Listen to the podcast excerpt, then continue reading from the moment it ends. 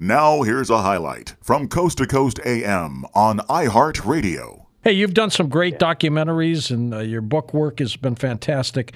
How did you get involved in this angle? How did this all start for you?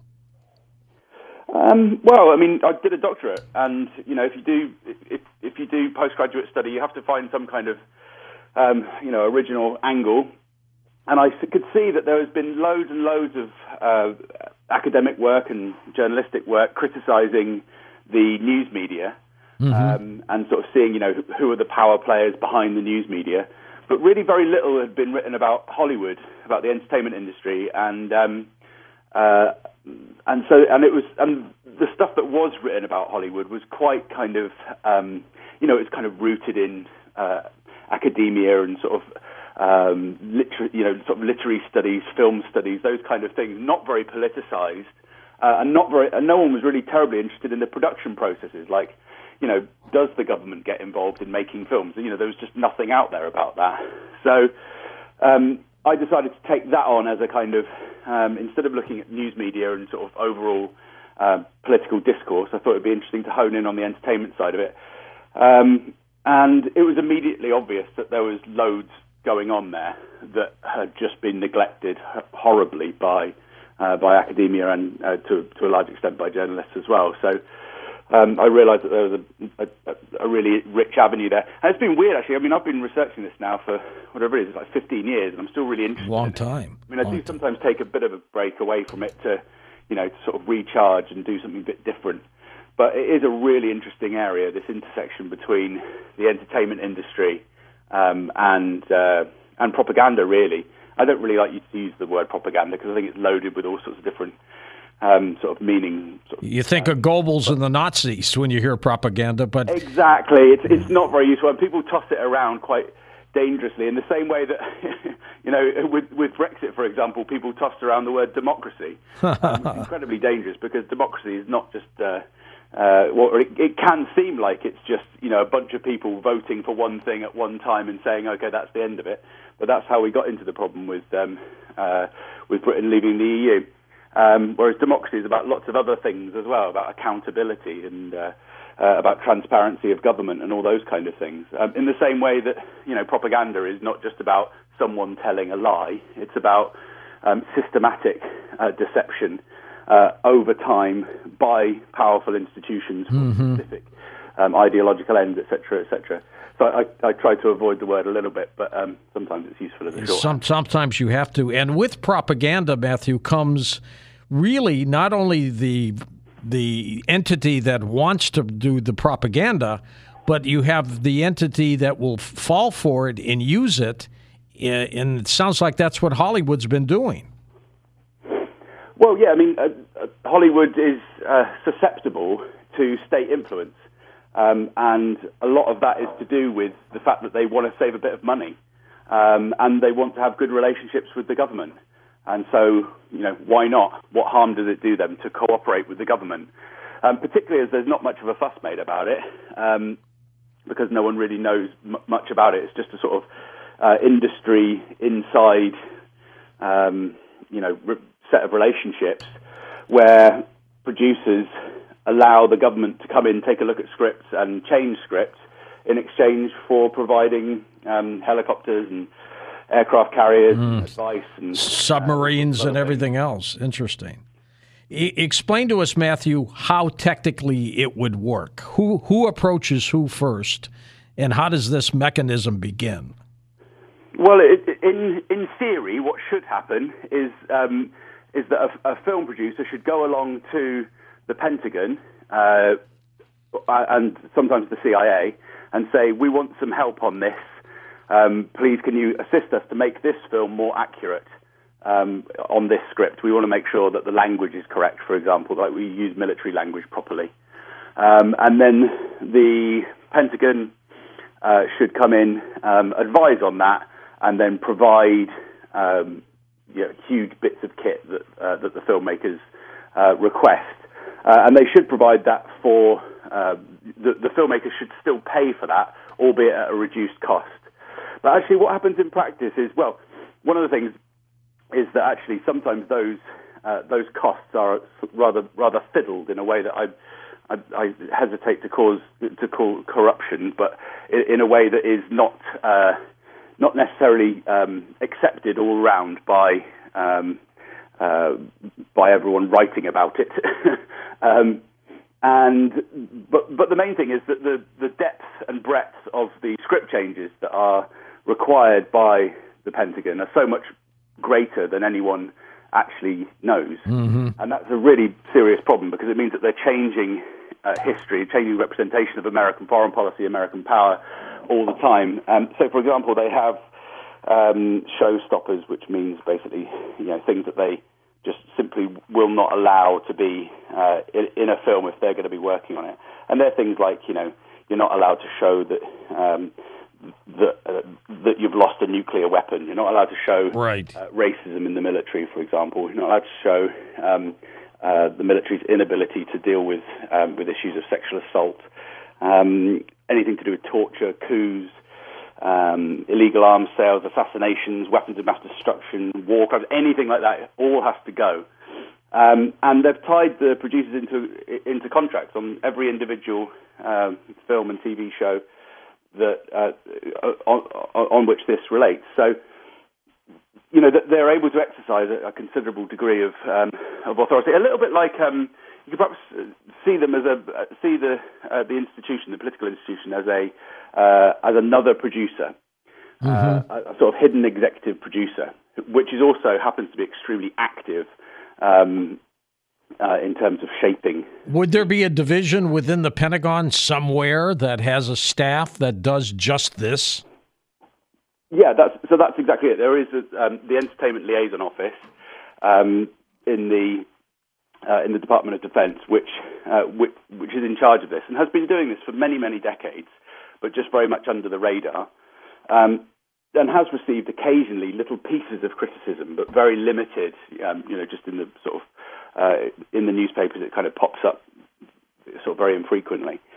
Um, and yeah, they uh, they have a staff, and they um, uh, they supposedly wait for these film producers to come to them. But again, there's a lot of that sort of narrative, that kind of benign narrative of what the Pentagon does um, is not really the case because actually, um, as we've found from uh, a lot of uh, new documentation over the past five years or so, oftentimes they're going out to uh, Comic Con and lots of other conferences and they're arranging meetings and they're being actually very proactive um, in the industry to um, foster relationships. And that's particularly the case with the CIA as well, which is um, a sort of junior player in this. The, the Pentagon does much more. Uh, but the CIA is um, very much able to uh, get in very early uh, on uh, on film scripts so that it can persuade rather than providing a great deal of materiel.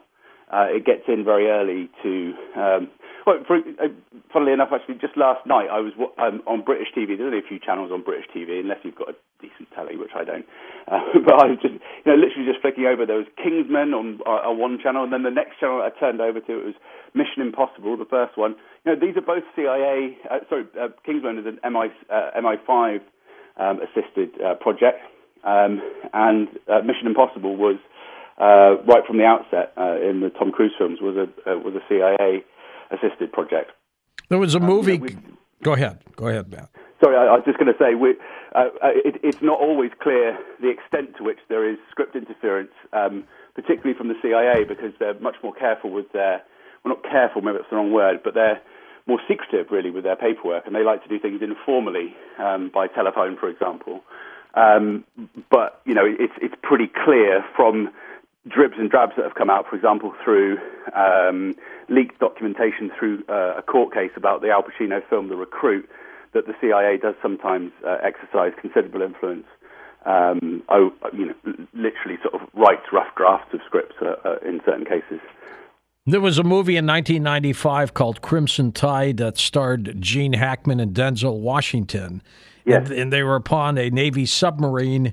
Hackman was the commanding officer, Denzel was the executive officer, and there was the whole movie revolved around questioning Gene Hackman's ability because they lost the uh, message on whether to launch or not against the Soviets at the time.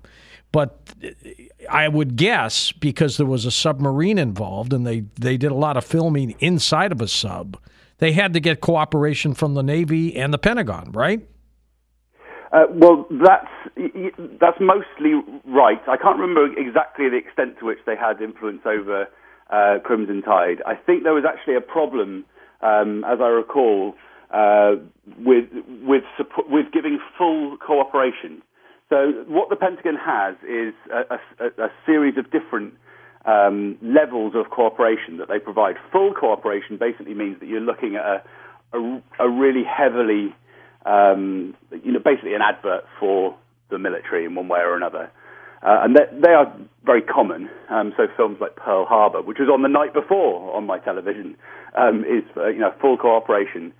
Crimson Tide, I think, may have only been courtesy cooperation or limited cooperation, um, and that's because of the, exactly the thing that you picked up on, which is that there's this uh, mutiny between uh, a mutiny on a ship, and they don't like showing. They, they, they don't like that stuff. Uh, yeah. That said, they, they you know they they exercise caution about that and, and sort of their own judgment. So films like um, A Few Good Men, they provided limited um, cooperation, but mm-hmm. um, I think that they if they were to do that again, if a similar script came in today, I think they would, from what I can tell from what they've uh, mentioned in interviews and things that they would probably go for a script like that now because it shows that the uh, that the system does actually work. So Jack Nicholson's character at the end um, is actually brought to justice. Um, so that they would have been probably a bit keener on that now. Um, and uh, yeah, same thing with something like Courage Under Fire, um, which was the Meg Ryan movie, uh, where they provided limited uh, cooperation uh, for a film set in Iraq. Um, again, about kind of mutiny and you know uh, problems in the ranks. But generally speaking, yeah, they, they provide. They want. They still are able, to some extent, to shape those scripts because even if they don't provide full cooperation, even if the relationship isn't 100% tight, they're still able to exercise influence and advice over early stages of the uh, of the drafting process. So, you know, if a good example would be something like um, Independence Day, um, which we've actually only found this out in the past few months because um, we've been making a film, uh, a documentary film to go along with this. Um, and as part of that, Roger Stahl from uh, from the US, a pro- professor over there, um, has done a huge research project of his own, sort of building on what myself and Tom Secker did. And one of the things he found was that in the case of uh, Independence Day, which um, ultimately negotiations fell through, partly because they wanted to represent um, aliens in Roswell and all this kind of thing.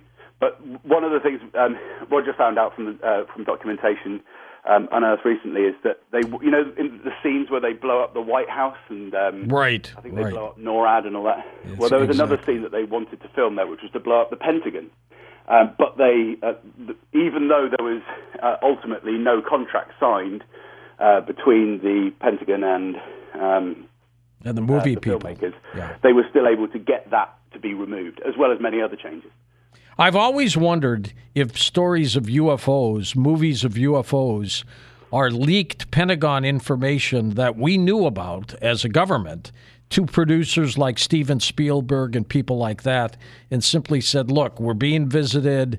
Uh, go ahead and do Close Encounters of the Third Kind or something like that." Is that possible? Uh, well, yeah, that's something that myself and um, another colleague, Robbie Graham, looked into. Um, I don't know if you. Uh, he's a UFO. Re- he's he, he's a he's a UFO researcher, isn't he? Yeah, and he wrote a book. He sort of wrote the book on the relationship between cinema and UFOs, which is called Silver Screen Saucers, which I very much recommend. And he uh, and, and, he and I wrote one of the very few um, uh, peer-reviewed academic articles about uh, the relationship between the media and uh, and UFOs. This was a few years ago now, but we're, we're meant to be doing a, a, thing. COVID interferes with so many things, but that was one of the. Uh, we were meant to be doing something a couple of days ago for the Anomalist website, um, where Robbie and I were going to work together again and talk about this. Uh, but I think it will be delayed for a couple couple of weeks. But yes, um, the uh, there are cases where um, the government has seeded information into films or into documentaries. One of the interesting things about um, Close Encounters actually was uh, that uh, it, it, was kind of the opposite of that. that I think, for, at least from the documentation that we have, which is obviously limited, um, it seems that uh, NASA actually wanted to prevent um, that film from coming out. There was Spielberg himself in this obscure interview uh, from 1977, which I had to file about 50 different um, library request to, to actually find the original um, quote to check that it was legitimate. But uh, he said uh, that he received a 20 page letter from NASA in the run up to the release of Close Encounters saying, We don't want this to be released um, because hmm. we're worried that after what happened with everyone panicking about sharks following the release of Jaws right. Uh, a couple of years prior, um, we don't want the same thing happening again um, and having these enormous number of reports coming in um, from people seeing things in the skies. And look what's happening now with the Pentagon releasing some uh, videos of UFOs being chased by fighter pilots. Yeah. Uh, I wonder if there's a reason they're doing that. I, I, I think it's really, really interesting, and yeah, I'm uh, of course there's, there's a reason for it.